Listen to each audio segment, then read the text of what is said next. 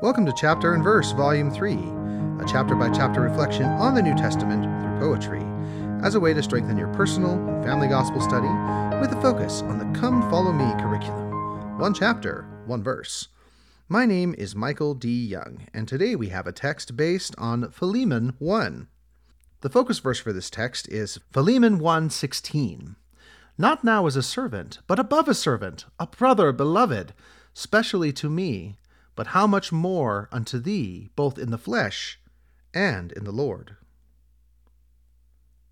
And now the text We are more than fellow servants. We are more than fellow servants. We are siblings in the Lord.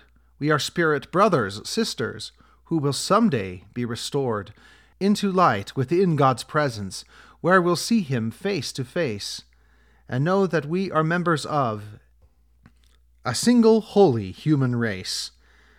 So, as we all are of one source, then we should welcome others into the circle of our love, these spirit sisters, brothers.